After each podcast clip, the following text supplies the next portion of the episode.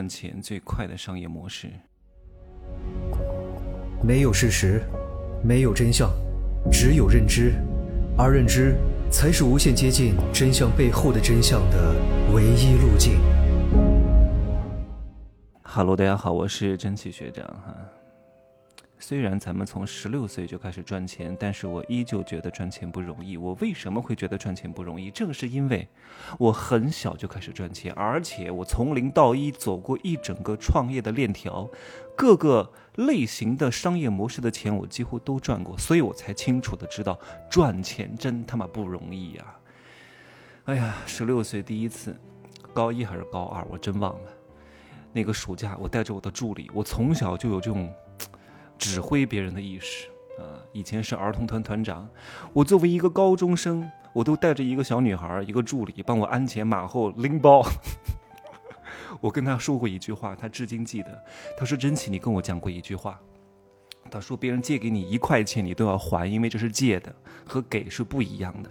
所以我有时候会测试他，我说我就借给你一块钱。我那个时候很有钱，我一个月挣五六百呢，五一十一我能挣两千块钱呢。你想想看。”我作为一个高中生啊，很多人一天的早点钱才五块钱啊，很多家长一个月的工资才一千五到两千啊。那个时候很多的大学生一个月的生活费才五百块啊，高的才八百块啊。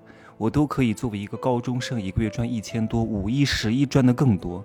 五一十一是黄金周啊，从十月一号、五月一号开始到七号，每天都主持活动，在步行街上，一天两百啊，七天一千四，有时候。厂家还会让我介绍点男模、女模啊，伴舞的啊，唱歌的，我每个人头上抽二十块钱，又多了一千多块钱。所以有时候最高峰的时候，在十六七岁的年纪，我可以赚到三千块钱一个月。在那个时候，人均工资只有一千多块钱一个月的时候，你想想看，我是不是小开？是不是很有钱？然后我主持的当天呢，我就会喊很多朋友来，我说你们赶紧过来啊！我在步行街上主持活动，反正你们也要上街的，我给你们发点礼物啊。发点什么杯子给你们，洗衣粉给你们，什么礼物给你们，电风扇给你们，反正发给谁不是发，就发给自己人。你们都过来，全部给我举手，我喊你们上台玩游戏啊，搞互动，把东西都给你们。你看，人情我也做了，钱我也拿了，还累积了丰富的经验啊。我高中的时候，我记得我就上山下乡，经常去那个我们是市区的哈。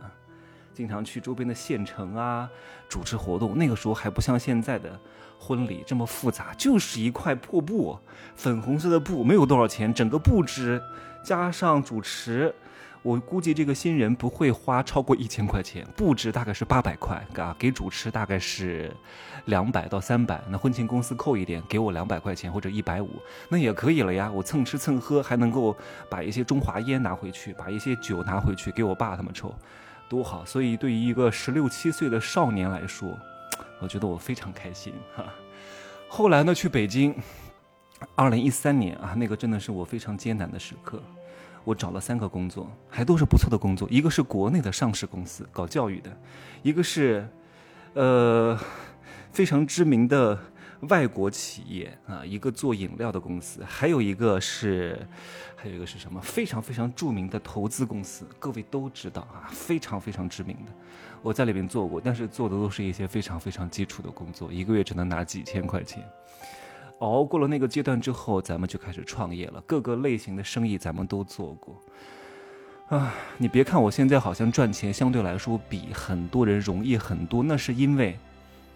像我这种竞争类型的产品很难出来，我不可复制的能力就是我最大的护城河。但是很多人做生意，他做的是什么样的生意呢？他做的叫复制的生意，什么意思呢？我也做过复制的生意啊，就是它不是靠你个人能力做的，你个人能力的上限是非常之低的。你一个人能推荐多少人？你一个人又能卖多少东西？对吧？所以呢，既然你的上限在这里，天花板很低。你就要走另外一条路，叫复制和扩大规模，赚每一个人的小钱。怎么赚？通过杠杆，通过招商加盟，通过组织倍增，让更多的人加入到这个系统，为你所用。所有人的时间、精力、金钱都和你有关系。老板为什么会赚钱？是因为老板个人有多厉害吗？是因为他通过建立一套组织和系统和制度，让所有人的才干在这个系统当中都为他所用。虽然每一个人给他创造的效益并不高，但是人多呀，每一个人的时间精力都和这个老板有关系，是不是这个老板的时间就变得更加值钱了？那之前我们走过这个模式，你现在包括我有很多学员，他们也是做什么餐饮生意的啊，跟我说。珍惜学长，我的这个店特别赚钱啊！我说恭喜你，首先，第二点呢，我要给你泼一盆冷水。我说你这个生意啊，没有什么护护城河的，而且非常容易被模仿。你现在能赚到点钱，是因为你做的比别人早一点点，你顶多就有半年的赚钱的窗口期。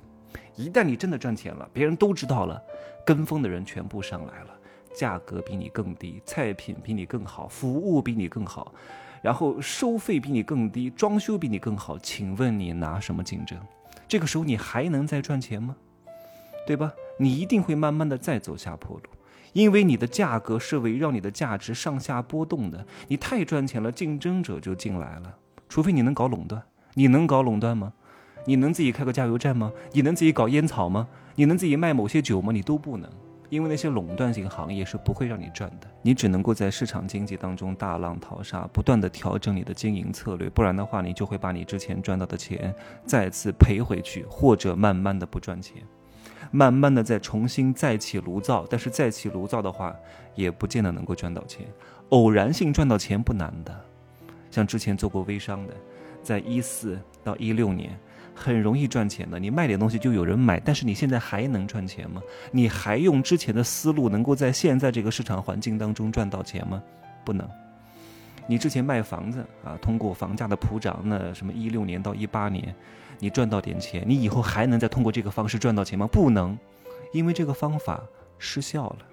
所以长期赚钱是偶然性赚到钱的难度的至少是一百倍，赚到了钱之后守住这个钱。更是长期赚钱的，再加上一百倍，因为很多人有钱了之后，就会有很多豺狼虎豹上来啃咬你、撕咬你、吃你的肉、喝你的血，给你浑身插满管子，把你最终面变得面容枯槁啊，瘦骨嶙峋，很难再生龙活虎了。所以各位想想看，你既赚不了。垄断性的钱，你也很难像我这样护城河很高，因为你本人个人没有太高的魅力。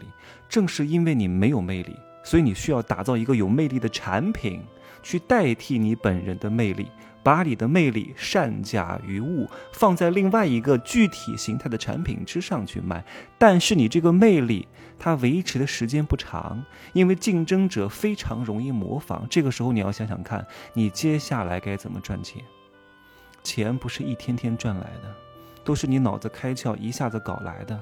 不同的行业赚钱的难度是千差万别的，同一个行业，不同的模式设计，在哪一个节点赚什么样的钱，如何去赚，它的赚钱效率也是不一样的。你要懂，那很多人不懂，我就开店，你开店，别人都来跟你模仿了，都来跟你竞争了，你就不赚钱了。你要知道，你应该在什么时候做出一个什么样的改变，你才能够持续的、尽可能的、长期的赚到钱。这是各位要思考的。我今天讲的这个内容有点深，如果你没有做过生意，你是很难理解我讲的东西的。譬如说，你做了一个餐饮店，刚开始非常赚钱，但你一定要想到，至少三个月以后啊，或者至多半年以后，一定会有大量的竞争者和模仿者进来取代你。这个时候你怎么办？你与你与其这个坐以待毙，你不如提前布局。怎么弄呢？看到这个赚钱了，你赶紧搞招商加盟和培训，你能够赚到这笔钱。我告诉你，我这个小事怎么弄的？我告诉你，我这个流程怎么弄的？你不要以为你这个东西是秘密，不是什么秘密的。你不要以为你真的能够闷声发大财，你的格局太小了。这个时代没有什么商业机密的，你赚钱很快就会有很多人知道。这个时候你要做的就是在。大家都知道，都模仿你之前，你主动的把放出去，来，我教你怎么做，我教你如何成为我这样啊，店铺经营怎么弄，然后这个供应链的材料到哪儿找，哪里最便宜，然后原材料，什么秘方，什么什么什么员工的管理宣传，怎么请别人过来拍摄，一系列的方法全部都一五一十的教过去。不要有任何保留，因为你保留不了的，最终别人还是会知道的。你不如提前布局，提前去教，你还能赚到一笔培训费，对吧？还有一点啊，你手下的那些得力干将，你要清楚，一旦你做起来了，通过这个方式，不管是你的店赚钱了，还是你这个店后期又通过什么招商加盟赚到钱了，他们觉得哇，这个生意可干，他们的第一个想法是什么？就是把桌子掀了，自己出去搞。这个时候，你作为老板怎么办？你给太高的薪水是不可能的，股权激励，说实话也比较麻烦和繁琐啊，稍有不慎就会反噬彼此。最好的办法是什么？你作为母公司，让他自己去成立一个子公司，你给他提供资金、物质、产品、技术、团队，让他在市场上去抢钱。你们共同组成一个联盟，但是这里有很多细枝末节的东西。你作为母公司应该占股多少？应该如何去束缚彼此？退出机制又是什么？然后你刚开始，因为大多数人都会想啊，我占股百分之五十一，母公司呢有这个主控权，有决策权，没问题。但是这个东西是要变动的，它不是一成不变的。刚开始这样是可以的，但是一旦你的新公司、你的子公司做起来了。你再这样弄，也一定会分崩离析的。这个东西是动态的，到前期占股应该怎么办？后期占股应该怎么办？分红应该怎么调整？这些东西才是决定你和你的子公司能不能长久的走下去的关键性要素，也不会有什么太多人告诉你的。好，这个呢，我没法在这里细说。我记得我在前几个月更新的，应该是四五月份吧。叫母体裂变和分公司的这些运营当中，我讲过钱该怎么分，后期母公司应该掌控多少股份，然后应该如何去退位，然后应该对赌协议该怎么签，然后哪些人应该去承担这个分公司的领导人的职务和负责人的职务，我都讲得很明白，你们可以自己去听一听啊。对于这些小公司前期的起步以及后期的扩展都是非常有帮助的。内容很干啊！如果你不是做生意的，其实没有必要听啊。如果你没有赚到过一百万，我也建议你不要听，因为你还没有到这个阶段。你先好好的把自己的最小的业务模型做起来，先赚到一百万再说。我讲的那些东西呢，都是你以后扩展和做大的必须要经历的一个事情。对于前期来说，没有太重要，好吧？今儿是七夕节是吧？怎么这么多节日？就这样说吧，嗯，祝各位发财幸福。